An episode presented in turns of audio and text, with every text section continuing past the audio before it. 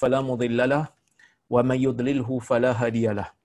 أشهد أن لا إله إلا الله وحده لا شريك له وأشهد أن محمدا عبده ورسوله. اللهم صل وسلم على محمد وعلى آله وصحبه أجمعين. أما بعد. Muslimin dan muslimat yang dirahmati Allah Subhanahu wa taala sekalian, alhamdulillah. Pada malam ini kita dapat sekali lagi bersama-sama uh, berhimpun untuk kita membicarakan kitab yang kita baca selama ini iaitu kitab Riyadhus Salihin. Yang mana uh, kitab ini kita insya-Allah akan baca uh, daripada um, hadis yang kedua dalam bab istiqamah ini. Kita masuk dalam bab istiqamah. Hadis yang kedua daripada bab ini dan hadis yang ke-86 daripada kitab ini. Kata Al-Imam An-Nawawi rahimahullah, wa an Abi Hurairah radhiyallahu anhu qala Qala Rasulullah sallallahu alaihi wasallam qaribu wa saddidu wa'lamu annahu lan yanjua ahadun minkum bi'amalihi qalu wala anta ya Rasulullah? Qala wala ana illa ay yataghammadani Allahu bi rahmatin minhu wa fadl. Rawahu Muslim. Yang bermaksud daripada Abi Hurairah radhiyallahu anhu katanya sabda Nabi sallallahu alaihi wasallam qaribu ya qaribu. Qaribu ni dalam bahasa dia sebenarnya qarib ni kita selalu panggil kerabat kerabat kan? Kita kata itu kerabat saya tu kerabat diraja tu contohnya kan? So kerabat ni maksud dia orang yang hampir dengan kita orang yang ada hubungan keluarga itu dipanggil qarabah ya? Qarib ni maksud dia uh, dekat. Uh, qaribu uh, Imam Nawawi sendiri menjelaskan dalam uh, Riyadhus Salihin ni waktu Imam Imam Nawawi me, menukilkan hadis ini di dalam kitab dia dia kata wal muqarabah al qasdul ladzi la ghuluwa fihi wala taqsir. Yang dimaksudkan oleh nabi ni qaribu maksud dia muqarabah iaitu jadikan amalan kamu ini seimbang. Amalan kamu ini balance allazi la ghuluwa fihi wala taqsir yang mana tidak ada kemelampauan padanya dan tidak ada uh, kecuaian padanya. Maksudnya Nabi SAW suruh kita beramal dengan istiqamah, melakukan amalan itu dengan konsisten dan seimbang. Yang mana kalau kita tengok dalam sunnah Nabi SAW, amalan Nabi ini tidak ada yang melampau. Amalan yang Nabi ajar kita ni tidak ada yang cuai. Nabi berada apa saja yang Nabi tunjuk dari sudut amalan, amalan itu seimbang yang mampu untuk dilakukan oleh manusia yang biasa. Yang mampu dilakukan oleh manusia dalam apa jua keadaan sekalipun. Umpamanya, kalau kita tengok, ah, salat umpamanya, salat ini sesuatu yang mudah untuk dilakukan. Empat rakaat paling banyak salat fardu ni, yang mana dalam lima minit, dalam enam minit, dalam mungkin lapan minit, selesai salat kita. Sesiapa yang tidak mampu untuk melaksanakan salat dalam keadaan berdiri, Nabi sallallahu alaihi wasallam memberikan keringanan kepada umatnya, rukhsah untuk solat dalam keadaan duduk. Sesiapa yang tidak mampu, maka boleh untuk solat solat dalam keadaan mengiring dan seumpamanya.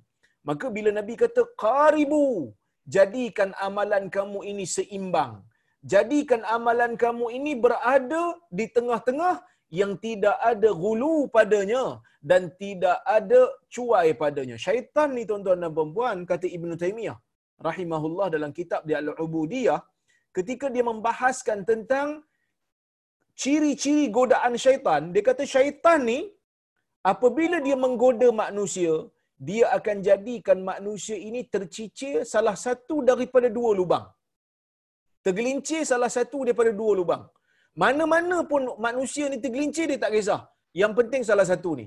Sama ada manusia ini tergelincir masuk ke dalam uh, ruang kecuaian sehingga mengabaikan agama. Sepatutnya dia kena solat tapi dia mengabaikan solat, dia tinggalkan solat. Sepatutnya ya, sepatutnya dia uh, uh, bayar zakat umpamanya tapi dia cuai sehingga tidak bayar zakat sepatutnya dia meninggalkan perbuatan minum arak tapi dia cuai sehingga dia minum. Jadi perbuatan cuai ini syaitan punya kerja. Dia jadikan manusia cuai meninggalkan agama. Satu lagi lubang yang syaitan suka kalau manusia masuk gelincir di dalamnya adalah lubang yang kita panggil sebagai lubang melampau. Yang mana lubang melampau ni orang yang nak kepada agama. Syaitan tengok dia, nak jadikan dia cuai pada agama tak mampu syaitan. Kerana dia kuat dari sudut agama, maka syaitan akan cuba untuk jadikan dia melampau ini gulu. Iyakum wal gulu fid din. Hati-hati kamu jangan sampai kamu melampau dalam agama. Kerana orang-orang ahli kitab sebelum kamu binasa, apabila mereka ini melampau dalam agama. Apa maksud melampau? Ha, melampau ni dalam hadis yang saya hurai dulu, melampau ni termasuklah perbuatan mereka-reka sesuatu di dalam agama yang tidak pernah ditunjukkan oleh Nabi sallallahu alaihi wasallam sama ada dari sudut akidah ataupun dari sudut ibadah yang kita panggil sebagai bid'ah. Umpamanya golongan-golongan sesat yang di sudut akidah. Umpamanya Syiah, umpamanya Murji'ah, umpamanya Mu'tazilah, umpamanya Jabariyah, umpamanya Qadariyah, semua kumpulan-kumpulan ini mereka sebenarnya ingin kepada agama. Tetapi mereka ini telah disesatkan oleh syaitan sehingga mereka jadi melampau. Mu'tazilah melampau dalam menggunakan akal. Ha, golongan-golongan Jabariyah melampau dalam nak mengesakan Tuhan sehingga dia kata manusia tak ada pilihan langsung ha, punya melampau nak kata Tuhan tu berkuasa atas semua benda sehingga dia kata semua yang ada di atas muka dunia ni manusia tak ada pilihan. Semuanya dengan kehendak Allah. Manakala golongan Qadariyah, mereka melampau dalam nak mengatakan Allah Azza wa Jal suci daripada sebarang dosa, akhirnya mereka mengatakan semua yang berlaku di atas muka dunia ni semua dengan pilihan insan, langsung tak ada dengan kehendak Allah Azza wa Jal. Jadi kita ahli sunnah kita berada di tengah-tengah. Ha, tidak melampau dan tidak cuai. Maka kita katakan dalam dunia ni ada benda yang Allah Ta'ala tentukan tanpa memberi pilihan kepada insan. Ha, mak kita siapa, bapa kita siapa, lahir kita bila, bangsa kita apa, muka kita macam mana, warna kulit macam mana, ini semua Allah Ta'ala tentukan kepada kita tanpa boleh kita pilih. Tetapi di sana ada ruang yang Allah Ta'ala berikan kita pilihan yang mana apabila Allah memberikan kita pilihan, pilihan inilah yang kita akan dipertanggungjawabkan nanti di akhirat. Maka Ali Sunnah mengatakan, dalam dunia ni ada benda yang Allah Ta'ala tentukan tanpa memberi pilihan kepada insan. Ada benda yang Allah Ta'ala berikan pilihan kepada insan. Tetapi, yang hanya dipertanggungjawabkan oleh Allah, yang akan disoal oleh Allah di hari kiamat nanti, ialah apa perkara-perkara yang Allah Ta'ala berikan kita pilihan.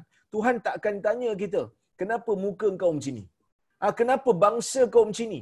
Kenapa warna kulit kau macam ni? Tuhan tak tanya yang tu. Sebaliknya Tuhan tanya tentang amal. Kenapa kau beramal dengan amalan ni? Kerana di situ Allah Ta'ala berikan kita pilihan. Dan sewajarnya Tuhan tanya. Kerana dia berikan pilihan dan kita pilih untuk buat sesuatu perkara. Jadi bila ditanya, kita kena jawab apakah rasional apakah kewajaran kita beramal dengan amalan yang kita pilih tersebut. Jadi tuan-tuan dan puan-puan dan rahmati Allah sekalian, bila dia kata qaribu, ah, qaribu, maka qaribu ni kata Imam Nawawi seimbang. Sebahagian ulama seperti mana yang dinukilkan oleh Ibnu Hajar, dia mengatakan qaribu. Sebahagian ulama kata qaribu ni jadikan amalan kamu ni hampir-hampir dengan kesempurnaan dari sudut kuantiti. Maksudnya kalau kamu boleh buat sehabis baik, buat sehabis baik. Jadikan hampir-hampir dengan yang terbaik yang kamu boleh buat. Ha, itu juga maksud qaribu. Jadi dua-dua makna ni kenalah. Nabi sallallahu alaihi wasallam suruh kita beramal. Dan amalan tu kalau boleh biarlah amalan yang seimbang, bukan amalan yang bukan amalan yang melampau yang kita reka-reka yang kita cipta lepas tu sandarkan kepada agama. Bukan juga amalan yang cuai. Kemudian kita kata tak apa Allah Taala tak akan azab aku semata-mata buat benda ni. Dan nabi kata wasaddidu. Wasaddidu kata al-Imam Nawawi wasadad al-istiqamah wal isabah.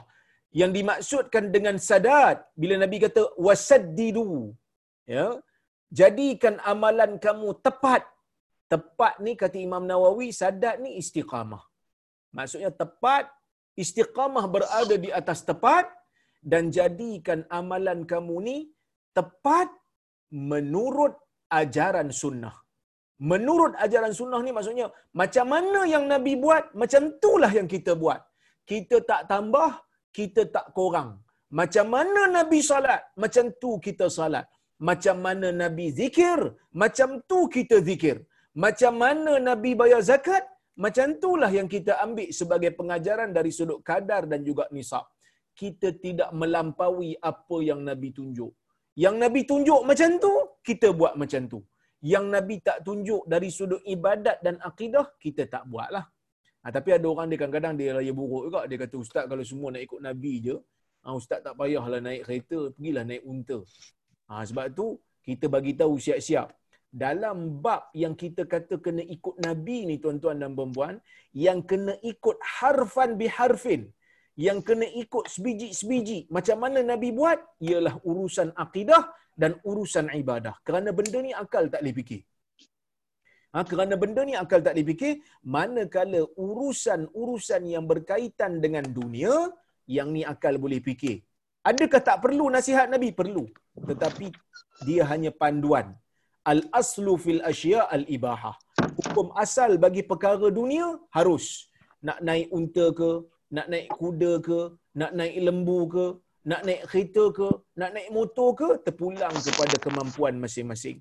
Ya, manakala, ya, manakala dalam isu-isu yang berkaitan dengan akidah dan ibadah, ah, yang ni kita kena, ah, yang ni kita kena ikut dan follow Nabi SAW kerana para ulama membuat kaedah seperti mana yang dinukilkan oleh Ibn Hajar juga dia mengatakan al-aslu fil ibadat al-mana' hukum asal bagi ibadat ini adalah dilarang sehinggalah datangnya dalil mengatakan ia dituntut. Tuan-tuan dan puan-puan yang dirahmati Allah Subhanahu wa taala sekalian, kalau kita tengok dalam hadis ni, kita boleh buat satu kesimpulan. Apa dia? Kesimpulannya adalah Nabi SAW suruh kita beramal dengan istiqamah tetapi dalam agama ni bukan hanya Nabi galakkan kita beramal banyak. Nabi suruh kita banyak beramal dan dalam masa yang sama Nabi sallallahu alaihi wasallam inginkan kita beramal dengan amalan yang yang tepat, kita beramal dengan amalan yang seimbang bukan dengan amalan yang bid'ah, bukan dengan amalan yang rekaan. Baik, kemudian Nabi kata wa'alamu ketahuilah annahu la yanjua ahadum minkum bi'amali. Ketahuilah oleh kamu wahai orang-orang Islam. Ya, sesungguhnya sekali-kali tidak ada seorang pun di kalangan kamu yang akan selamat selama-lamanya dengan amalan dia. Arab ni tuan-tuan, dia kaya. Dia nak nafi, dia nak nafi sesuatu benda, kadang-kadang dia guna perkataan la. La yanju maksudnya tidak selamat. Tetapi kalau lam yanju, lam mim. Ha? Lam yanju. Lam tidak pernah selamat eh sorry tidak ah tidak pernah dia menafikan benda yang sebelum contohnya bila orang tanya kita hal akal tak? Kita kata lam akul. Aku tidak pernah makan lagi. Aku belum makan lagi. Kita menafikan benda yang sebelum.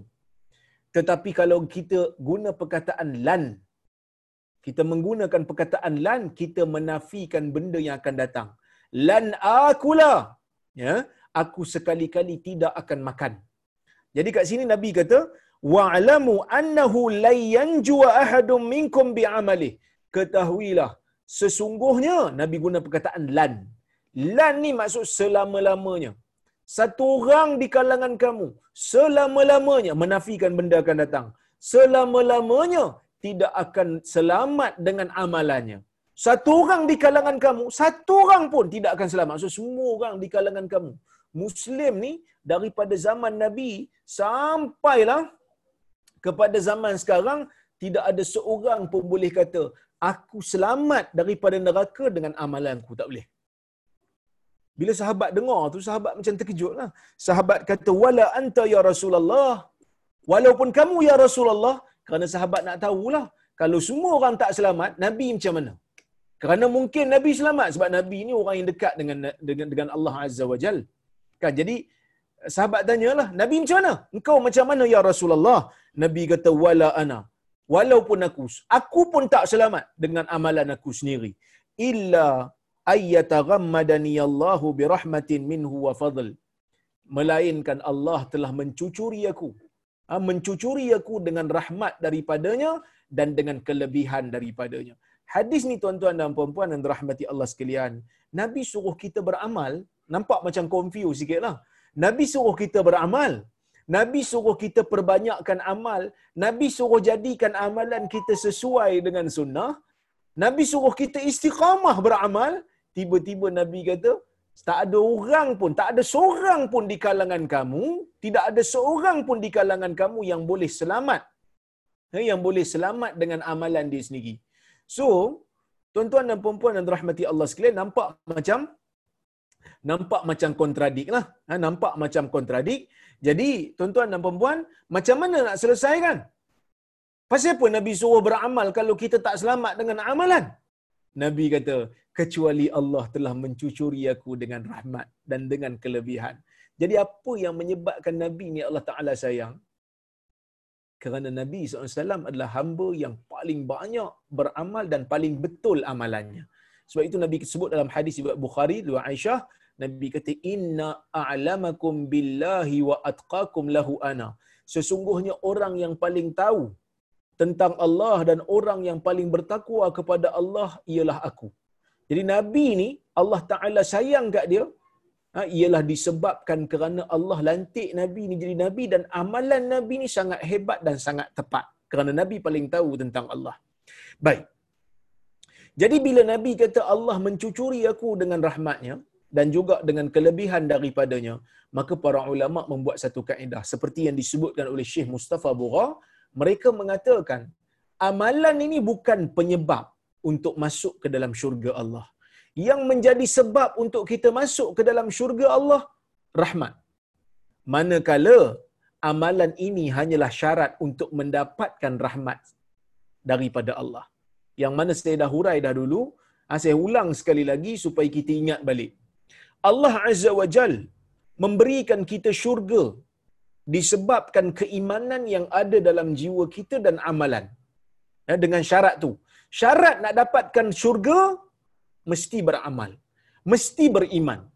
Sesiapa yang tidak ada iman, maka tak boleh masuk syurga. Tetapi sebab untuk mendapatkan syurga, sebab kita masuk syurga adalah rahmat. Kenapa rahmat? Okey, kita tengok. Tuan-tuan dan puan-puan yang dirahmati Allah sekalian. Satu orang, apabila dia beramal tanpa iman, maka amalannya tak diterima apabila dia beramal dengan iman, maka amalannya akan diterima jika dia ikhlas dan akan diganda. Sesiapa yang beramal dengan amalan yang jahat, amalannya yang amalan jahatnya itu akan ditulis oleh malaikat. Tetapi tulisan malaikat itu tidak digandakan. Pahala yang Allah Taala berikan kepada insan akan digandakan manakala dosa yang dilakukan oleh insan tidak digandakan. Di sini datang rahmat. Sebab itu dalam hadis Nabi kata apa? Al-hasanatu bi'ashri amthaliha ila sab'i mi'ati di'fin ila adha'afin kathirah. Satu kebaikan akan digandakan kepada sepuluh, yang mana mungkin akan digandakan ke tujuh ratus, mungkin juga akan pergi lebih lagi. Jadi sebab itu kita tengok kan, um, dalam hadis Nabi SAW sebut ganda 10 paling kurang. Mungkin ke 700, mungkin lebih lagi. Tapi orang yang nak buat dosa, orang yang sedang buat dosa ataupun setelah buat dosa, amalannya itu, amalan dosanya itu tak diganda oleh Tuhan. Tak ganda. Pahala berganda, dosa tak berganda. Di situ datang rahmat Allah. Rahmat Allah menggandakan pahala dan tidak menggandakan dosa. Itu satu. Rahmat Allah juga ialah apabila seseorang niat nak buat benda baik tapi tak jadi buat, dia dapat satu pahala. Rahmat Allah juga, sesiapa yang nak buat benda jahat, tak jadi buat kerana takwa, tak jadi buat kerana ditakut dengan Tuhan dia, pun dapat pahala. dan rahmat Allah kepada insan ya apabila seseorang itu melakukan ibadat kepada Allah dalam keadaan dia ikhlas dia dapat pahala yang berganda dan dalam keadaan yang sama juga dia akan dapat pengampunan dosa-dosa kecil dia. Sebab itu bila kita salat dalam hadis riwayat Tabrani dengan sanad yang hasan, bila seseorang itu salat, dia membawa dosa di atas bahunya. Apabila dia tunduk sujud, dosa-dosa kecilnya akan gugur ke atas tanah mengikut lurutan badan dia. Jadi adakah bermakna bila terampun dosa-dosa kecil, maksudnya pahala tak dapat? Tak, pahala dapat. Kerana dia salat. Dan pahala itu dapat dan dalam masa yang sama, dalam masa yang sama, ha, dia punya dosa terampun. Dosa-dosa kecilnya terampun. Mana nak cari agama yang macam ni tuan-tuan dan puan Mana nak cari ganjaran yang dapat seperti ini melainkan hanyalah dengan rahmat Allah Azza wa Jal. Ha, sebab itu ha, kita umpamanya kan kita solat sorry kita puasa Ramadan. Ha, kita baru lepas dulu puasa Ramadan. Nabi kata man sama Ramadanan imanan wa ihtisaba ghufira lahu ma taqaddama min dhanbi. Siapa yang berpuasa di bulan Ramadan dengan penuh keimanan dan mengharapkan pahala akan diampunkan dosa. Pertama dia puasa Ramadan kerana iman. Kedua dia harap pahala. Pahala dapat pengampunan dosa pun dapat. Pahala dapat pengampunan dosa pun dapat. Itu yang ke yang kedua.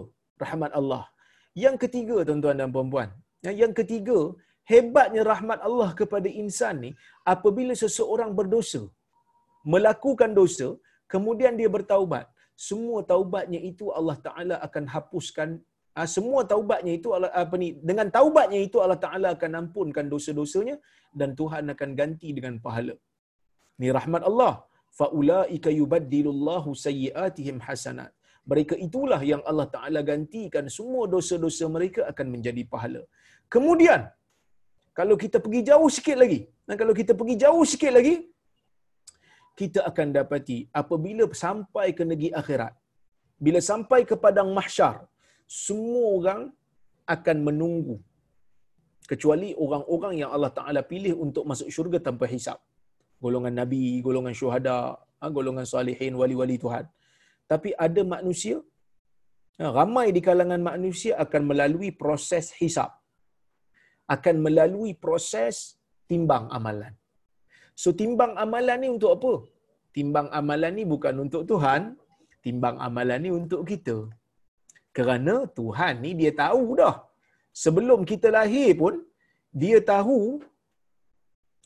yang kita ni ahli syurga kali neraka. Sebelum lahir malaikat dah tulis siap dah kan dalam hadis riwayat Imam Muslim yang mana Nabi sallallahu alaihi wasallam ah, mengatakan ya summa yursalu ilaihi malak fayanfukhu fihi ruh wa yu'maru bi arba'i kalimat.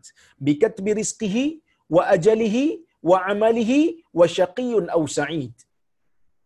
Apabila sudah sampai tempoh yang telah ditetapkan oleh Tuhan maka akan dihantar malaikat kepada janin tu akan ditiupkan roh di dalam uh, jasad bayi itu di dalam jasad janin itu dan malaikat itu disuruh oleh Allah untuk menulis empat perkara. Ditulis rezekinya ditulis ajalnya ditulis amalannya dan ditulis dia ni ahli syurga ke ahli neraka. Celaka ke bahagia? Ditulis. Sebelum lahir Tuhan tahu dah. Kan? Sebelum lahir Tuhan tahu. Dalam hadis Tirmizi kalau tuan-tuan tengok nanti kita akan jumpa hadis tu. Kalau kita baca panjang sikit, ha, lama sikit kuliah kita ni insya-Allah, ha, kita akan jumpa hadis di mana Nabi keluar daripada rumah Nabi bawa dua buku. Nabi kata dalam buku belah kanan aku ni, di tangan kanan kau ni ada buku. Dalam buku ni semua nama ahli syurga ada. Nama bapak dia, nama dia, nama bapak dia, nama datuk dia semua ada. Yang belah kiri ni nama-nama ahli neraka. Semua nama ada. Nama dia, nama bapak dia, nama ayah dia. Ada bin sekali supaya tak tak terkeliru dan tak tersilap. Maksudnya penentuan syurga dan neraka ni dah ada. Jadi bila timbang ni untuk apa? Timbang ni untuk kita lah sebab kita tak tahu. Kita mana ingat amalan kita. Hari ni kalau orang suruh kita senaraikan amalan baik dan amalan jahat kita pun kita tak ingat. Berapa banyak amalan baik yang aku buat aku tak ingat. Berapa banyak amalan baik yang amalan jahat yang aku buat aku pun tak ingat. Jadi bila tak ingat Tuhan tolong peringatkan. Timbang siap-siap. Kalau di mana kita tak timbang, bila katalah tak timbang, Tuhan ambil, Tuhan masuk dalam dalam neraka tu, eh, mungkin dia akan rasa macam Tuhan tak adil kat dia. Jadi Allah Azza wa Jal memberikan ruang supaya ha, manusia ni berhujah memberikan alasan melihat sendiri amalan mereka yang ditimbang. Baik. Jadi tuan-tuan dan puan-puan yang dirahmati Allah sekalian apabila ditimbang amalan katalah timbang amalan ni timbang berat belah belah apa ni belah jahat dia ke mana? Dia ke neraka Allah azza wajalla dia ke neraka sampailah. Dia ke neraka sampailah uh, apa ni dosa dihilang. Sampailah dosanya selesai. Kemudian dia masuk ke dalam syurga. Kalau dia ada iman dalam jiwa lah dia masuk syurga. Dan dia masuk syurga tu kalau ikut adil Tuhan patutnya dia masuk syurga pendek daripada dia masuk neraka. Kerana dosa lagi banyak. Katalah dia masuk syurga dia masuk neraka ni katalah 5000 tahun. Dia masuk neraka 5000 tahun dengan dosanya yang banyak tu. Dia keluar daripada neraka sepatutnya dia masuk syurga sekejap setahun dua. Sebab pahala kan sikit. Dan sepatutnya kalau ikut adil masuk syurga sekejap. Tapi Allah Azza wa Jal memberikan rahmat dia masuk syurga selama-lamanya. Walaupun pahalanya sedikit berbanding dosanya. Baik. Satu orang. Dan satu orang yang timbang ditimbang amalannya berat belah baik bila berat belah baik dia ke mana dia ke syurga berapa lama dia masuk syurga selama-lamanya selama-lamanya. Dia tak jadi macam orang yang pertama tadi. Orang yang pertama tadi, dosanya banyak. Dia masuk neraka, kemudian dia keluar sampai dosanya habis, masuk syurga. Kalau nak kira adil, patutnya bila timbang, berat belah berat belah pahala, dia masuklah neraka dulu sampai dosanya habis. Baru dia masuk syurga pula. Tapi Tuhan Maha Rahmat. Tuhan sayang kat hamba dia. Tuhan ampunkan semua dosa yang dia buat tu kerana dosa dia tu sikit berbanding pahala dia dan dia terus masuk ke dalam syurga Allah selama-lamanya. Nah, selama-lamanya. Dan tuan-tuan dan puan yang dirahmati Allah sekalian, rahmat Allah ini bukan hanya terhenti di situ. Dari sudut ah, nikmat yang ada dalam syurga dan tempoh yang ada dalam syurga tu pun rahmat Allah. Sebab itu Nabi sebut dalam hadis, Nabi kata, mawdi'u sautin fil jannah khairum minad dunya wa ma fiha dalam hadis riwayat Bukhari. Nabi mengatakan satu tempat satu tempat dalam syurga yang besar dia tu besar satu lilitan cemeti. Tuan tahu satu lilitan cemeti, cemeti yang yang yang duk rotan orang tu kalau kita lipat lipat lipat kita letak di atas lantai, ada lebih kurang besar ni lah kot. Ha, dia punya lipatan tu. Nabi kata kawasan itu kalau dalam syurga lebih baik daripada dunia dan seisinya. Kenapa? Kerana syurga ni nikmat dia tidak terputus.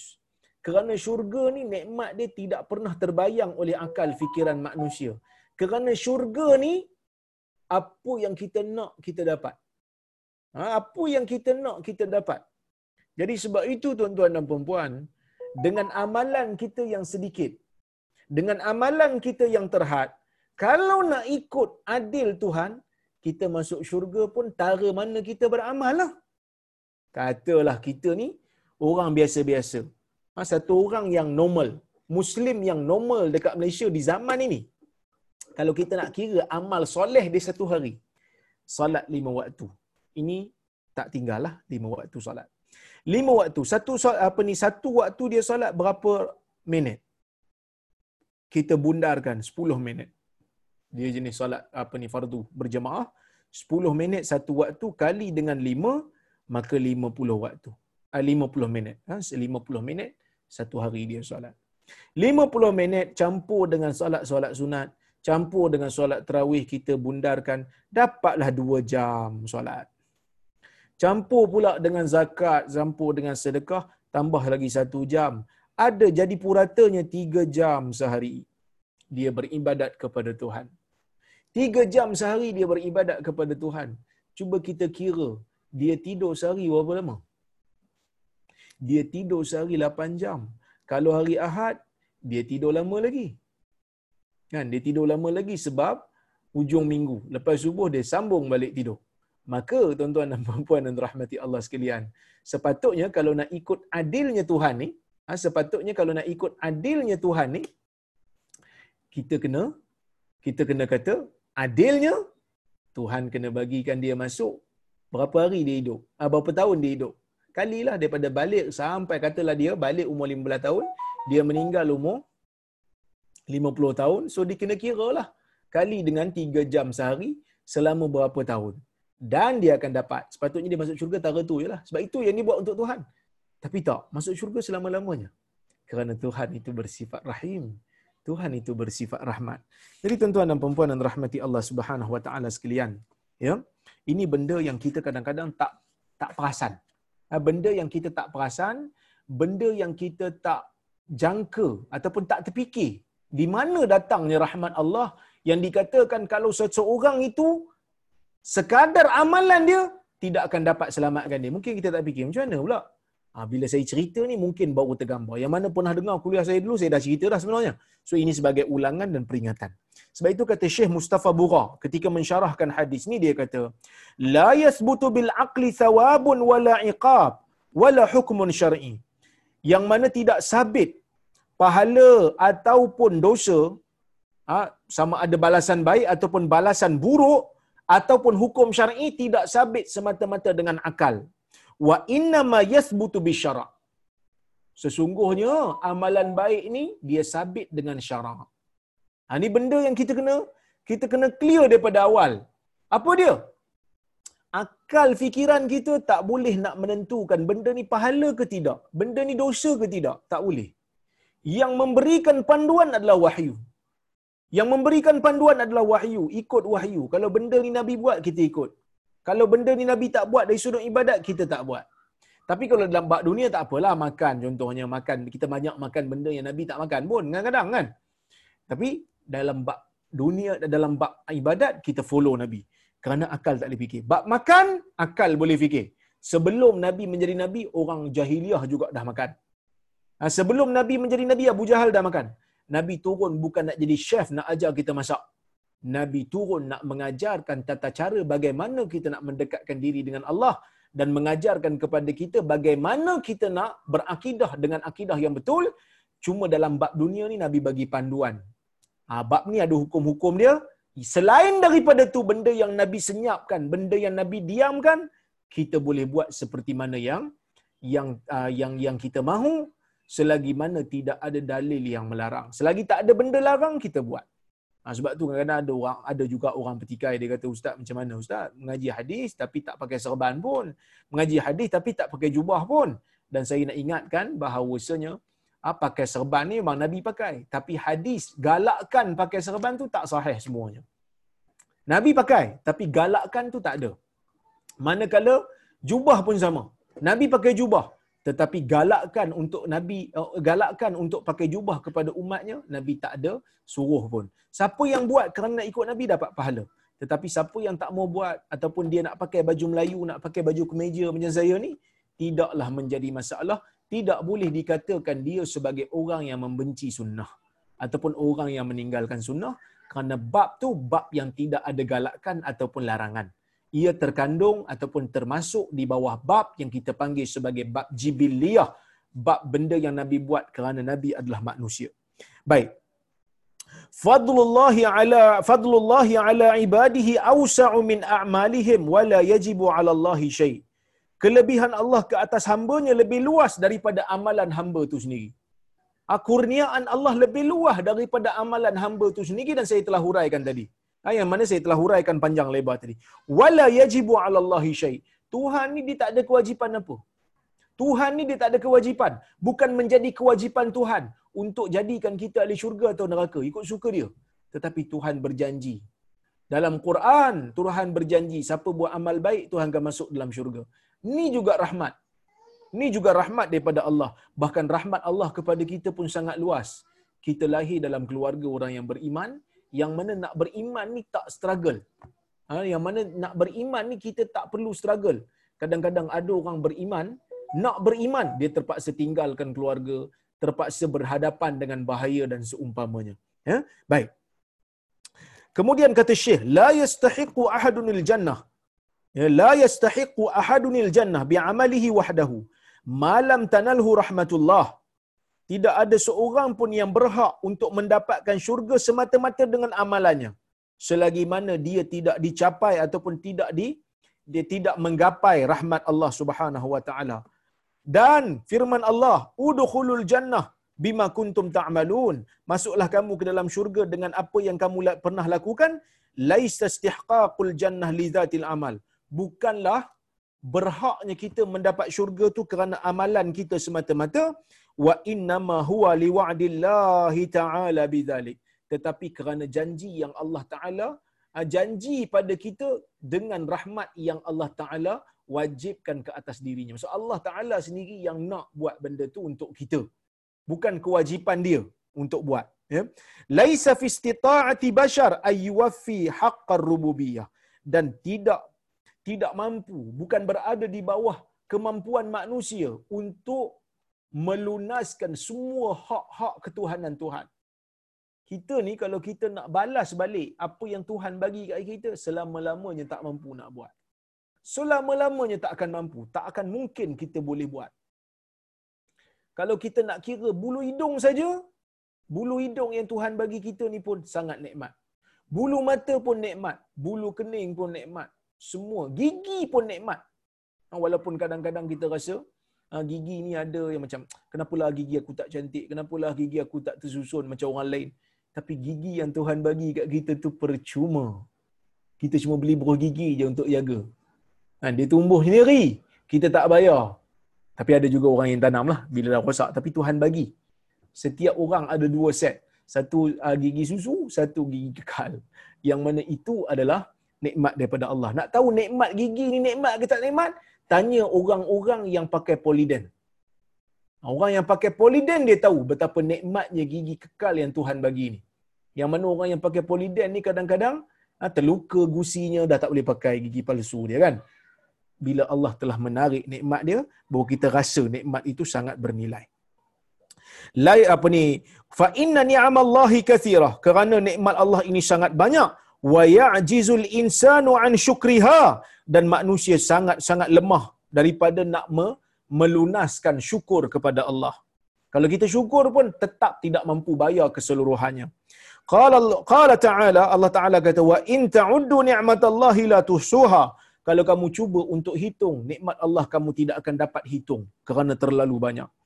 Al a'malu salihah sababun lidukhul jannah. Amal salih ini ha, menjadi penyebab untuk masuk syurga wal fauzu biha inna ma huwa bi fadlillahi wa rahmatuhu wa minnatihi. Ha, wa rahmatuhu bi fadlillahi wa rahmatihi wa minnatihi. Manakala kita mendapat syurga tu kita masuk syurga memanglah dengan dengan syarat amal. Tetapi bila kita masuk tu, kita mendapat syurga tu, kita masuk tu dengan sebab kelebihan kurnia daripada Allah, rahmat dan juga kita panggil anugerah daripada Allah. Alal mu'min ay ya'mala wa ay yuqrina ma'al amal ad-du'a. Dan setiap mukmin dia perlu beramal dan perlu untuk menggabungkan bersama dengan amalan ini doa. So kena doa banyak, amal banyak, doa pun banyak linaili rahmatillah wa taufiqihi bil jannah supaya dapat menggapai rahmat Allah dan mendapat kejayaan untuk masuk ke dalam syurga Allah. Baik tuan-tuan dan puan-puan yang rahmati Allah sekalian, kita habis bab istiqamah dan kita masuk kepada bab yang baru iaitu bab tafakkur fi azimi makhluqatillahi ta'ala wa fana'id dunya wa ahwalil akhirah wa sairi umurihima wa taqsirin nafs wa tahdhibiha wa hamliha ala istiqamah. Ni panjang sikit dia punya tajuk bab ni. Maksud tajuk bab ni ni dia kata bab tafakur. Bab tafakur. Tahu tafakur? Tafakur ni bab kita berfikir. Bab menghayati. Menghayati tentang uh, makhluk-makhluk Tuhan yang agung yang besar ni, ya. Wa fana'id dunya, berfikir tentang bagaimana dunia ini tidak kekal, fana akan binasa.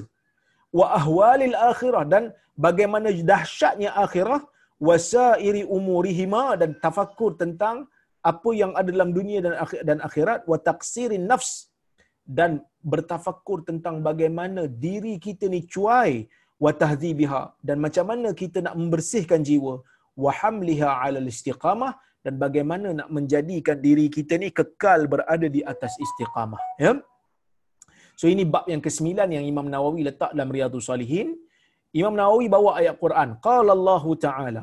Allah berfirman innama a'idzukum biwahidah an taqumu lillahi masna wa furada thumma tatafakkaru sesungguhnya aku menasihati kamu semua dengan satu nasihat iaitu kamu berdiri untuk Allah, kamu berdiri kerana Allah. Masna sama ada kamu berdua berbincang-bincang dua orang ataupun seorang-seorang diri. Summa tatafakkaru, kemudian kamu bertafakur. Ini maksudnya Allah perintahkan Nabi dia untuk bagi tahu kepada kepada manusia supaya bagi satu nasihat. Kamu berdiri, ha, kamu berdiri untuk Allah. Buang semua perasaan takabur, buang semua perasaan benci, buang semua perasaan-perasaan yang boleh mengganggu kita untuk tafakur, kita duduk sama ada berdua sambil berbincang ataupun seorang-seorang diri kemudian fikir. Apa yang Tuhan bagi kat kita? Ha, apa yang apa yang Tuhan uh, kurniakan kepada kita? Besarnya rahmat Allah pada kita berkuasanya Allah Azza wa Jal dalam dunia ni tetapi tetap tidak mengambil tindakan atas kesilapan dan dosa yang kita buat selama ni. Ya? Wa qala ta'ala wa qala ta'ala ya? Inna fi khalqis samawati wal ard wa ikhtilafil laili wan nahari la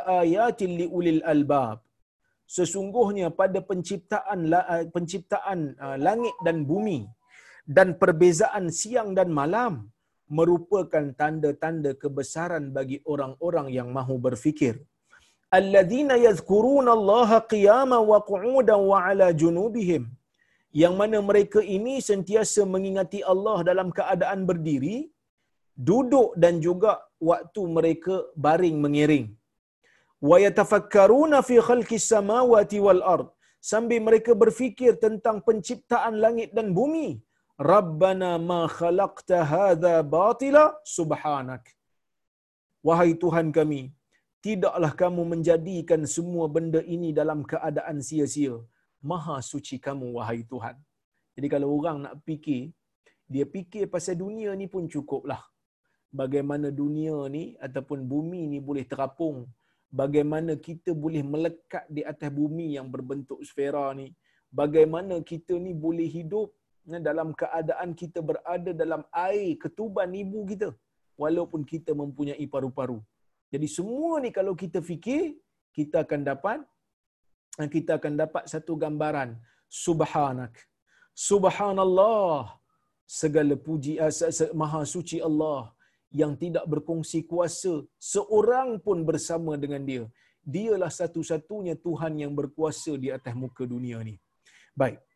Wa qala ta'ala Allah berfirman lagi afala yanzuruna ila al-ibli kay uh, afala yanzuruna ila al-ibli kayfa khuliqat wa ila as-sama'i kayfa rufi'at wa ila al-jibali kayfa nusibat wa ila al-ardi kayfa sutihat fadhakkir innama anta mudhakkir adakah mereka tidak melihat kepada unta? Bagaimanakah ia diciptakan? Dan juga melihat kepada langit bagaimana ia ditinggikan? Dan kepada bukit-bukit bagaimana ia di dipasakkan? Dan kepada dan melihat kepada bumi bagaimana ia dihamparkan diratakan? Ya berilah peringatan. Sesungguhnya kamu adalah orang yang memberikan peringatan. Tuan-tuan dan puan ayat ni biasa kita baca ni. Ha, kalau kita tengok ha, surah ni surah ghasyiyah kalau kita solat raya pun kita, imam akan baca yang ni. Afala yanzuruna ilal ibli kaifa khuliqat? Apakah mereka tidak melihat kepada unta? Bagaimana ia diciptakan? Tiba-tiba Allah Taala sebut unta. Kenapa unta? Kerana orang Arab ni dekat dengan unta kalau dia berfikir tentang unta saja kalau dia tengok tentang bagaimana Tuhan cipta unta saja dia akan rasa agungnya ciptaan Tuhan. Tuan-tuan ya? Yang dirahmati Allah sekalian kalau kita nak kalau kita kita mungkin jarang tengok unta kot kan? Kita jarang tengok unta tapi tak apa ya? Saya nak tunjuk pada tuan-tuan ni ya? Unta. Sekejap saya share kan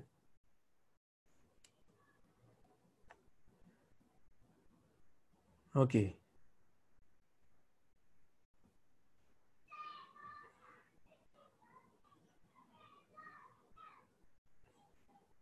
Tuan-tuan tengok eh gambar unta ni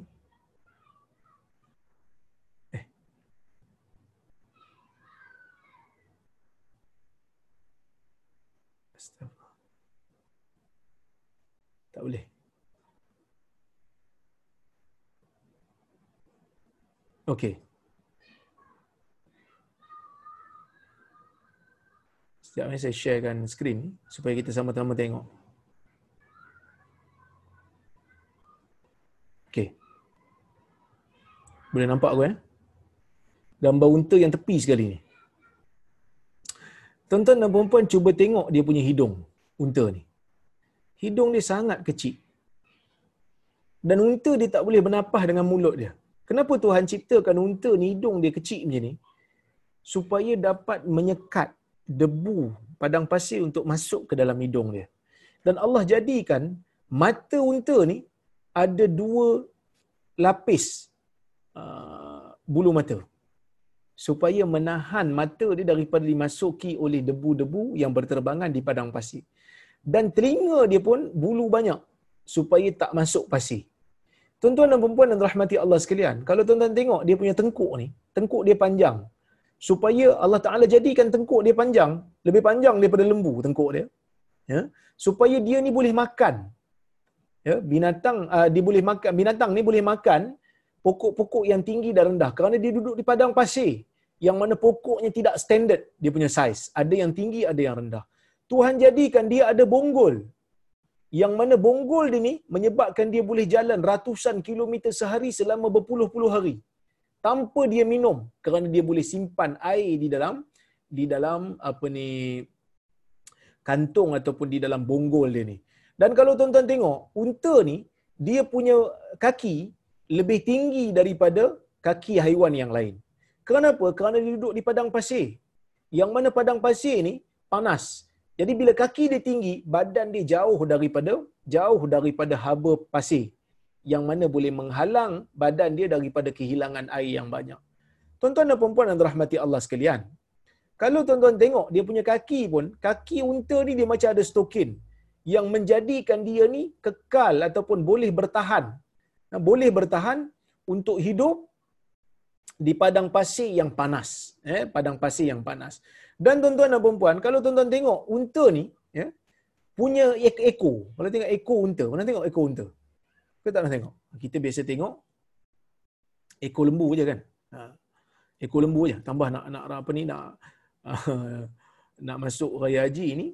Ha, kalau kita tengok ni uh, orang berebut lah nak ambil nak ambil kita panggil ekor lembu kan berebut-rebut nak ekor lembu tapi ekor unta ni uh, tak ada kat sini kalau saya tengok kat Google ni tak ada ah okey ni ada tapi tak apa jelas lah tapi boleh lah uh, sekadar untuk bagi apa ni pengenalan kepada satu haiwan yang namanya unta tuan tengok kat tepi ni unta ni dia punya ekor ya dia punya ekor dia ada bulu kiri dan kanan dia ada bulu di kiri dan di kanan ekor unta. Atas ni tak ada bulu, tapi di kiri dan kanan ada. Untuk apa? Kerana unta ni hidup di padang pasir dan dia punya kawasan punggung dia ni, punggung unta ni dia lembap. Kalau uh, uh, rebut pasir, mungkin pasir akan melekat di sini. Jadi ekor dia ni digunakan bulu-bulu yang ada di tepi ekor ni boleh digunakan untuk membersihkan kawasan punggung dia supaya tidak terkena jangkitan. Ah, subhanallah yang menciptakan unta begitu hebat untuk menjadi haiwan tunggangan dan makanan dan juga sumber susu bagi mereka yang hidup di padang pasir. Jadi kalau orang Arab ni dia fikir tentang penciptaan unta saja dia akan rasa begitu hebatnya ciptaan Tuhan. Yang mana Tuhan boleh cipta satu haiwan yang sangat unik seperti unta ni. Maka sebab itu tuan-tuan dan puan-puan dan rahmati Allah sekalian, ya Allah Taala suruh kita berfikir. Ya Allah Subhanahu Wa Taala suruh kita berfikir tentang kejadian alam ni. Allah suruh kita berfikir bagaimana besarnya ha, keagungan Allah dalam menciptakan alam ha, sebab itu saya pelik macam mana orang boleh jadi mulhid ataupun ilhad. Macam mana seorang boleh jadi uh, etis sedangkan etis ni walaupun dia dakwa dia free thinker dan seumpamanya tetapi sebenarnya pandangan dia itu sangat tak saintifik. Walaupun dia orang ni majoritinya yang yang etis ni percaya kepada sains, tetapi pandangan dan akidah mereka sangat tak saintifik. Kerana kalau mereka tengok kepada penciptaan unta semata-mata, mereka akan percaya dan yakin unta ni ada pencipta dia. Ya. Kalaulah bangunan yang begitu hebat ada engineernya, bagaimana satu satu ekor haiwan yang begitu agung ciptaannya tiba-tiba tak ada pencipta jadi sendiri. Ini satu benda yang tidak mungkin, ya. Kemudian Allah Taala kata, ya, kemudian Allah Taala kata uh, dalam Quran lagi, afalam yasiru fil ard fayanzuru. Adakah kamu tidak ber, adakah mereka tidak berjalan di atas muka bumi supaya uh, supaya mereka boleh melihat apa yang ada di atas muka bumi ini daripada uh, kesan kuasa-kuasa Allah, kuasa yang ada pada Allah Subhanahu wa taala. Baik. Kata Syekh Mustafa Bura, dia kata ayat-ayat di dalam bab ni, menariknya bab ni tak ada hadis. Imam Nawawi masukkan satu hadis, itu pun hadis yang kita dah baca dulu. Itu al-kayyisu mandana nafsahu. Orang yang bijak ialah orang yang sentiasa muhasabah diri dia. Tetapi hadis ini tidak sahih seperti mana yang saya telah huraikan dalam kuliah-kuliah yang lepas. Jadi ayat-ayat yang ada dalam bab ni kata Syekh Mustafa Bura, anna tafkir ba'ithun 'ala al-iman. Sesungguhnya berfikir, bertafakur akan menjadikan kita beriman. Wal iman ba'ithun 'ala istiqamati suluk. Dan iman ni akan menjadi penyebab untuk kita istiqamah ha, dalam jalan kita menuju Allah. Ha, mungkin ada orang kata kan, Ustaz, bukan Ustaz kata tadi dalam bab akidah dan ibadah kita tak payah fikir ke? Ni suruh fikir pula. Ah, kita jangan salah faham. Fikir ni bukan fikir tentang benda yang tak boleh fikir, tapi fikir benda yang disuruh untuk kita fikir. Bab akidah dan ibadah, bab akidah yang detail tentang sifat Tuhan, tentang zat Tuhan macam mana, yang ni tak payah fikir sebab tak nampak. Yang kita disuruh fikir tentang ciptaan Tuhan untuk kita beriman adanya Tuhan dan besar dan agungnya Tuhan ni. Jadi setelah kita percaya Tuhan ni Tuhan yang eh, mencipta, Tuhan ni Tuhan yang sangat bijaksana, Tuhan ni Tuhan yang sangat berkuasa, Tuhan ni Tuhan yang sangat rahim, setelah kita percaya yang ni, kita tunduk dan patuh walaupun pada arahan yang akal kita tidak memahaminya. Jadi kita disuruh untuk berfikir supaya dapat satu kesimpulan. Tuhan tu wujud, Tuhan tu mentadbir, Tuhan tu maha bijaksana, Tuhan tu maha berkuasa. Setelah kita fikir yang tu, apa saja yang Tuhan ni suruh, setelah kita berfikir dan tahu Tuhan ni lah Tuhan yang berkuasa, dan bila dia suruh buat apa saja, kita buat walaupun akal kita tidak memahaminya. So, yang disuruh berfikir ni, berfikir untuk mengakui tentang keesaan Tuhan dan kebesaran Tuhan. Tetapi, tunduk dan patuh pada arahan Tuhan, yang ni dalam bab ibadah tak perlu fikir. Tunduk dan patuh setelah kita menggunakan akal fikiran untuk mengatakan Tuhan ni adalah Tuhan yang layak untuk disembah. Kemudian, kata Syekh, Al-Islam dinullahil munsajim ma'al fitrah al-bashariyah wal aqli salim. Islam adalah agama Allah yang sangat selari dengan fitrah manusia dan akal yang sejahtera. Walidha, oleh kerana itu, fahuwa yad'u ila nazar wa ta'ammuli fi 'azimi makhluqatillah. Oleh kerana itulah Islam menyeru manusia untuk melihat dan memerhatikan kepada keagungan ciptaan Allah. Jadi kalau nak kira tuan-tuan dan puan eh, metod eh, pengajian empirical itu dimulakan oleh Islam lama sebelum eh, lama sebelum barat dok mulakan. Kalau kita tengok ayat Quran, ayat Quran suruh kita perhati.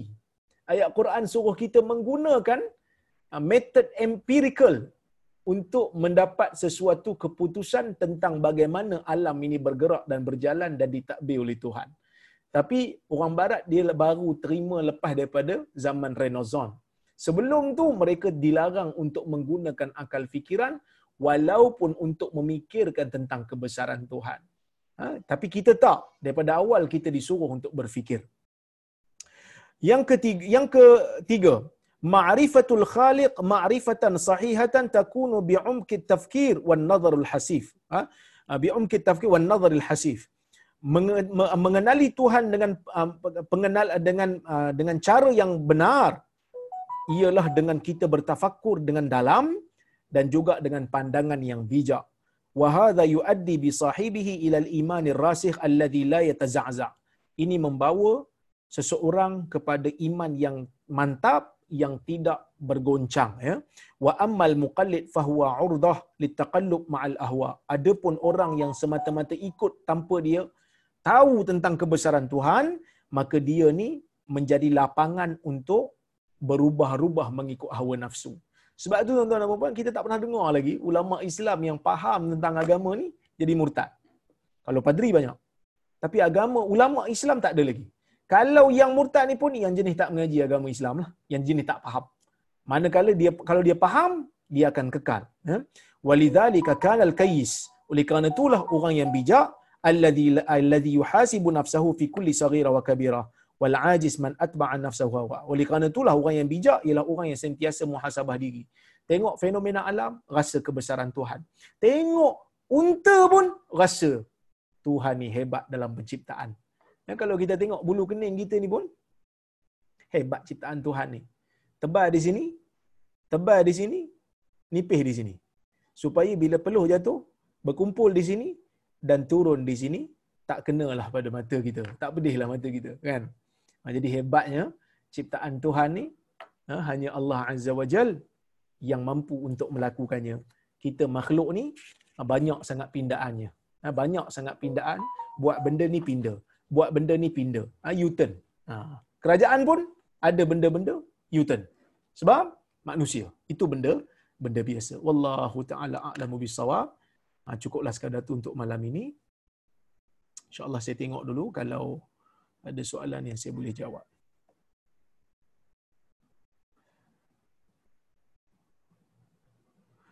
Okey, Assalamualaikum Ustaz. Waalaikumsalam.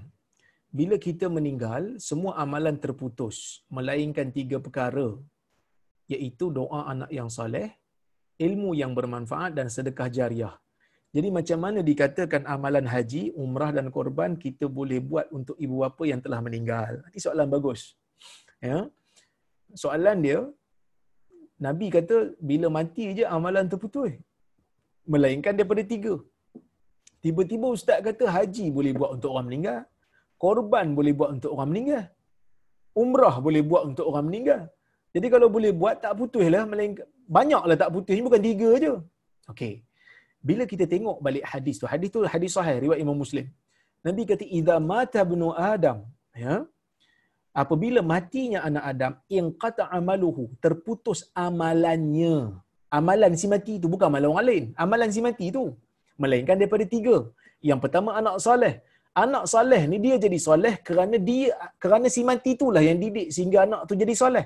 So amalan dia menjadi berterusan dengan anak yang soleh tu. Yang kedua sedekah jariah.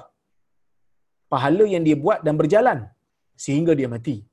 Sebab itu amalan dia. Yang ketiga apa ni ilmu yang bermanfaat. So kalau dia ajar ilmu, ah, dia ajar ilmu yang bermanfaat, orang amal, orang amal, orang sampai orang sampaikan, amalan dia tidak terputus. Kan itu amalan dia. Tapi amalan orang lain, yang orang lain buat untuk dia tu tak putus pun tak amalan orang lain. Dalam bab haji, dalam bab sedekah untuk si mati ada hadis lain. Ada hadis lain yang Nabi SAW tunjukkan benda tu boleh untuk kita sedekahkan. Doa umpamanya. Doa untuk si mati boleh tak? Kan dalam uh, dalam hadis Nabi SAW ajar kita bila pergi ke kubur, kita bagi salam, lepas tu kita doa kepada ahli kubur. Assalamualaikum ahla diyari minal mu'minin. Antum musabiqun. Wa nahnu insya'Allah bikumul lahikun. Nas'alullaha lana walakumul afiyah. Salam sejahtera ke atas kamu, wahai penghuni uh, apa ni yang berada di kubur ini daripada kalangan orang mukmin. Kamu kamu mendahului kami dan kami insya-Allah akan apa ni menuruti kamu Nas'alullah lana wa lakumul afiyah. Kami berdoa kepada Allah untuk kami dan untuk kamu itu kesejahteraan. So kita doa kepada si mati. Boleh tak boleh? Boleh. Sebab itu amalan kita. Amalan kita untuk si mati. Bukan amalan si mati, amalan si mati dah putus dah. Sebab dia dah mati dah. Wallahu alam. Agak boleh faham ya.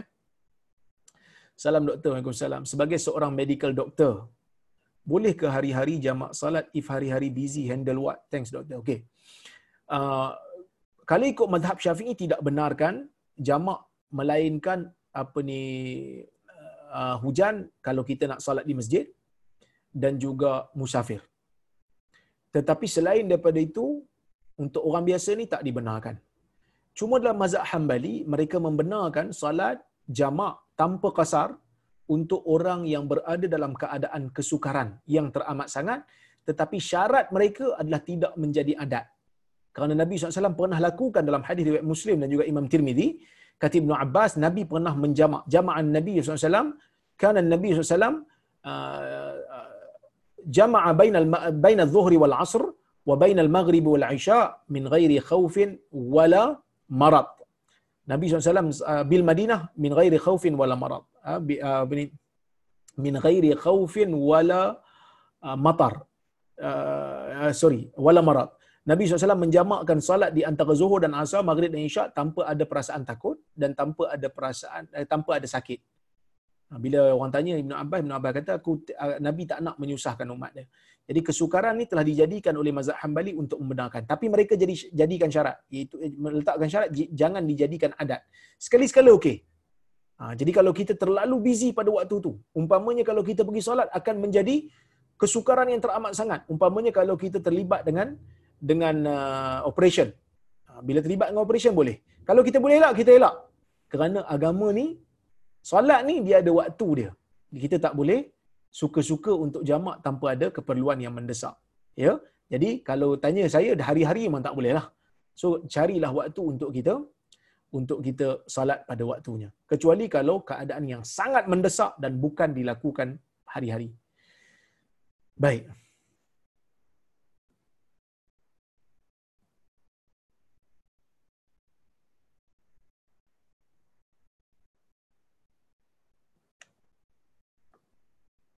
Salam Dr. Salam. Bagaimanakah perlu diterangkan kepada anak remaja untuk masuk dalam rumah mengenangkan hadis yang mengatakan syaitan berkeliaran masa senja berdekatan air.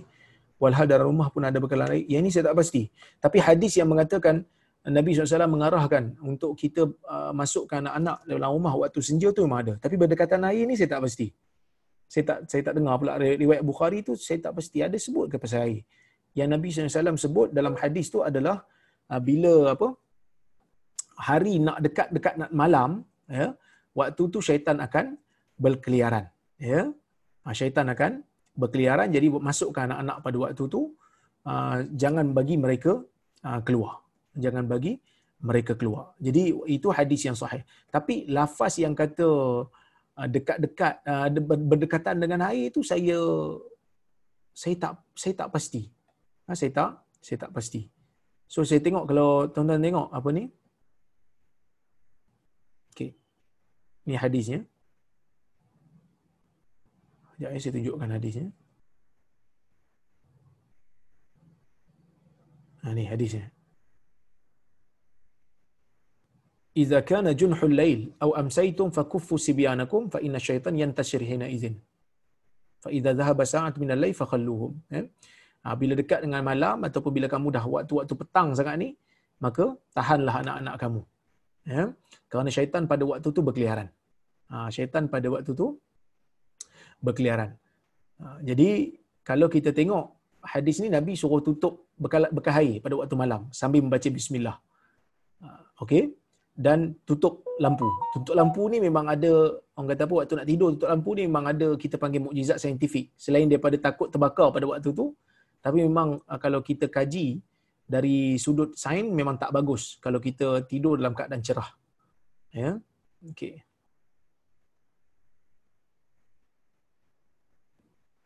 Boleh?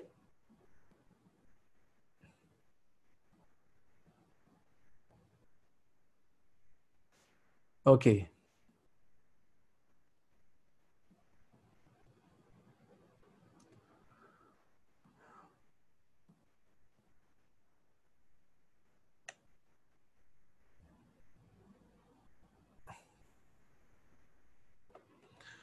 Assalamualaikum salam. Saya ada tiga soalan yang senang ustaz jawab. Oh, boy. senang saya jawab, saya belum tahu lagi lah kan. Uh, yang pertama, betul ke siapa yang baca subhanallah wa bihamdi seratus kali akan diampunkan dosa? Ya, hadis sahih, hadis Bukhari. Nabi kata siapa yang uh, sehari baca subhanallah wa bihamdi seratus kali akan diampunkan dosanya walau sebanyak buih di lautan. Okey. Ada orang tablik kata jika solat dengan buku lali tidak kelihatan tak sah solat tu. Betul ke? Dalam hadis Imam uh, Nasai ada disebutkan tentang um, apa? Tak boleh orang lelaki ni pakai kain ataupun jubah di bawah pada buku lali. Manjarra saubahu khuyala uh, sorry ma asfala minal ka'bain minal izar fa finnar apa yang berada daripada kain itu yang berada di bawah pada buku lali dalam neraka tetapi ulama berbeza pendapat tentang hukum ni adakah dia mutlak ataupun dia ada dia dikait dengan dengan sebab. Sebahagian ulama mengatakan dia mutlak. So kalau mutlak ni kalau ulama-ulama Saudi hari ni banyak pegang yang tu. Tak boleh pakai seluar ke kain ke jubah ke tak dipakai bawah pukul bulali. Kalau pakai bawah kalau pakai atas apa ni bawah pada buku lali kena lipat bagi angkat. Ha, kena lipat. Walaupun dalam solat kena lipat. Kita tak sebenarnya kita makruh solat, uh, solat ni dalam keadaan lipat apa ni kaki kaki seluar ataupun tangan baju kita makruh untuk buat benda tu. Tapi mereka kata oleh kerana makruh lawan dengan haram kalau tak lipat bawah pada buku lali so baik buat yang makruh berbanding yang haram lah. Okay. Tapi pendapat yang uh, saya pegang itu pendapat uh, sebahagian daripada ulama mazhab Hanafi mereka kata lelaki yang memakai jubah ataupun seluar ataupun kain yang di bawah pada buku lali selagi mana tidak sombong maka tidak menjadi masalah. Yang menjadi masalah ni kalau sombong. Kerana ada hadis Nabi SAW ditanya oleh Abu Bakar waktu tu pakaian Abu Bakar berada di bawah buku lali. Nabi kata anta lasta mimman yaf'aluhu khuyala. Engkau bukan buat benda tu dalam keadaan engkau sama, sama seperti orang yang sombong. Jadi bila buat tu tanpa sombong, Nabi kata Abu Bakar tidak tidak menjadi masalah. Baik. Betul ke orang yang nak buat korban Idul Adha tak boleh potong kuku, potong rambut cukur pada 10 hari pertama bulan Zulhijjah? Benar hadis riwayat Muslim. Nabi SAW kata apabila masuk satu Zulhijjah dan idza idza dakhala al-ashr idza ja'at lailah min al-ashr min Dhul-Hijjah wa arada ahadukum ayu dahi fala yamassa min sya'rihi syai'a. Atau kama apa ni nabi kata dalam hadis tu apabila datang satu hari bulan Zulhijjah ha, hari inilah kan? Ni dah masuk satu Zulhijjah dah ni. Siapa yang ada azam nak buat uh, apa ni korban maka jangan potong kuku jangan potong rambut jangan potong apa-apa bulu di badan dia. Cuma ulama berbeza pendapat majoriti kata makruh hambali kata haram. Pendapat yang tepat ialah makruh. Kerana ada di sana hadis yang Nabi SAW bila ditanya tentang benda yang perlu dilakukan untuk orang yang nak menyembelih pada hari raya haji, Nabi tak sebut jangan buat benda ni. Jangan potong kuku, jangan potong rambut.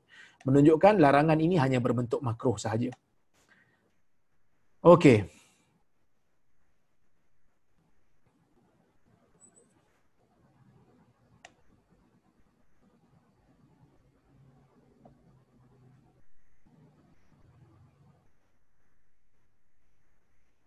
Okey.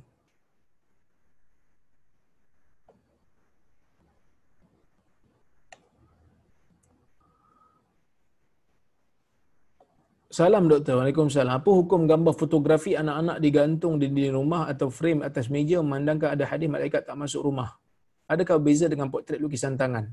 Okey. Um, pertama sekali, potret yang lukis tangan berbeza dengan fotografi. Fotografi ini dia tidak ada lukis, dia hanya menangkap bayang.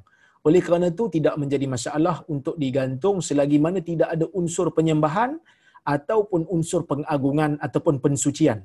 Kalau kita gantung sekadar untuk dapatkan memori, sekadar ingat-ingatan, tidak masalah sama macam kita gantung gambar apa ni pemimpin kita untuk dikenali bukan untuk diagung-agungkan ataupun di, di disucikan ya tetapi kalau gambar tu gambar potret dan potret itu hanya bahagian kepala saja ataupun bahagian atas badan yang mana tidak hidup seseorang kalau hanya tinggal itu saja di badan dia.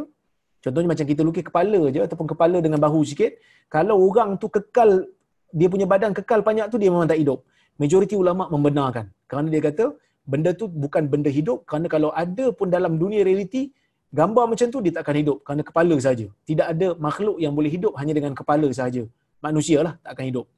Majoriti. Tetapi ada riwayat Ibn Abbas dia kata kalau kepala tetap tak boleh. Kalau badan saja tanpa kepala boleh.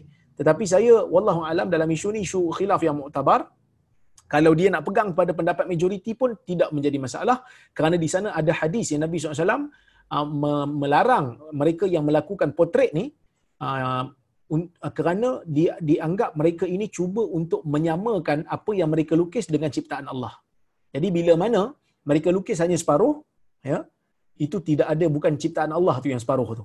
Iaitu kepala saja itu bukan ciptaan yang mana ciptaan Allah adalah sempurna yang ada nyawa, ya. Wallahu alam. Salam doktor. Waalaikumsalam. Betul ke telinga berdengung, berdesing Nabi sedang rindukan kita? Tidak benar. Hadis tersebut adalah terlalu daif. hadis tersebut adalah terlalu dhaif uh, tidak betul ya uh, saya dah saya dah tulis dulu dalam Facebook ada tulisan saya boleh cari sekejap ada lagi ya? saya pun tak ingat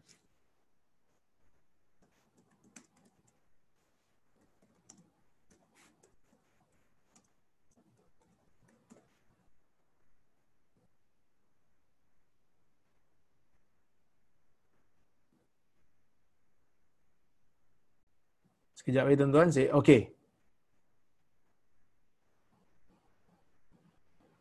Saya tulis pada tahun 2016, 29 Mei saya tulis. Hadis ini saya tulis um, pada bulan Mei 2016. Panjang saya hurai dan dia punya keputusan adalah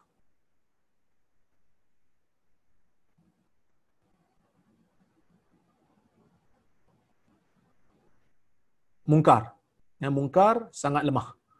Jadi tuan-tuan boleh baca sekejap. Saya sharekan di sini dekat grup chat ni. Boleh baca eh. Ha, boleh baca. Eh, saya bagi dekat, saya nak bagi kat semua. Okey. Oh, okey. Baik. Kemudian, Assalamualaikum. Waalaikumsalam. Mewarnakan kuku yang kalis air hukumnya haram ke? Mohon pencerahan. Macam mana nak ambil uduk? Kalau tak boleh ambil uduk, maka uduk tak sah. Jadi haram lah. Bila uduk tak sah. Ya? Salam Ustaz. Nak minta pencerahan doa iftitah pendek pada awal salat. Adakah ini hadis? Uh, adakah ini hadis? Mana hadisnya? Uh, yang pendek, kalau tuan-tuan nak baca yang pendek, Allahu Akbar kabira, walhamdulillahi kathira, wa subhanallahi bukratan wa asila. Hadis yang sahih. Okey.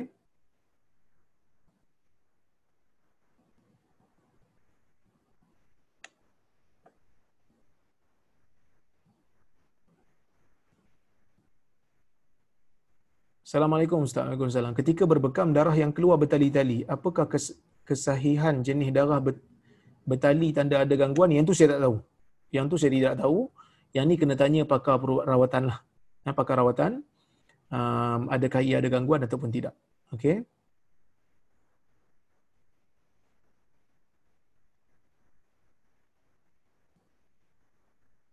Assalamualaikum warahmatullahi wabarakatuh. Macam mana pula kerja sebagai arkitek yang memerlukan melukis bangunan termasuk imej orang ramai yang berada dalam desain bangunan tersebut. Okey, kalau dia ada bayang, kalau nak buat pun arkitek jangan buat yang berbayang, eh. jangan buat yang berbayang. Buat yang macam satu layer saja. Maksud lukisan yang satu kita panggil apa? um, selapis saja. Dia bukan berbentuk bila kita letak cahaya dia akan terbit bayang yang sama uh, seperti manusia ataupun seperti haiwan yang ada hidup. Okey. Jadi um, bagi dia tu bagi saya tidak ada masalah lah. Uh, kerana kalau kita tengok pun lukisan-lukisan yang apa ni uh, image-image yang dibuat oleh um, arkitek-arkitek tu dia bukan ada bila kita letak bayang tu ada benda tak dia hanya satu keping saja. Cuma dia ada lukisan lah di atas kertas tu. Tidak ada masalah. Baik.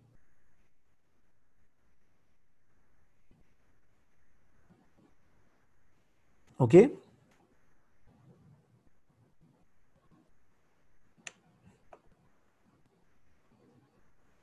Ah, ini nanti uh, apa? Ada soalan yang terakhir nanti saya saya hurai kemudian eh. Saya hurai kemudian insya-Allah kalau ada uh, waktu saya ucap hurai kemudian insya-Allah. Jadi uh, saya rasa cukuplah sekadar itu untuk hari ini. InsyaAllah kita jumpa pada waktu akan datang. Saya mohon maaf atas kasar bahasa tersilap kata. Aku qawli hadha wa astaghfirullahaladzim li walakum. Assalamualaikum warahmatullahi wabarakatuh. Waalaikumsalam warahmatullahi wabarakatuh. Terima kasih.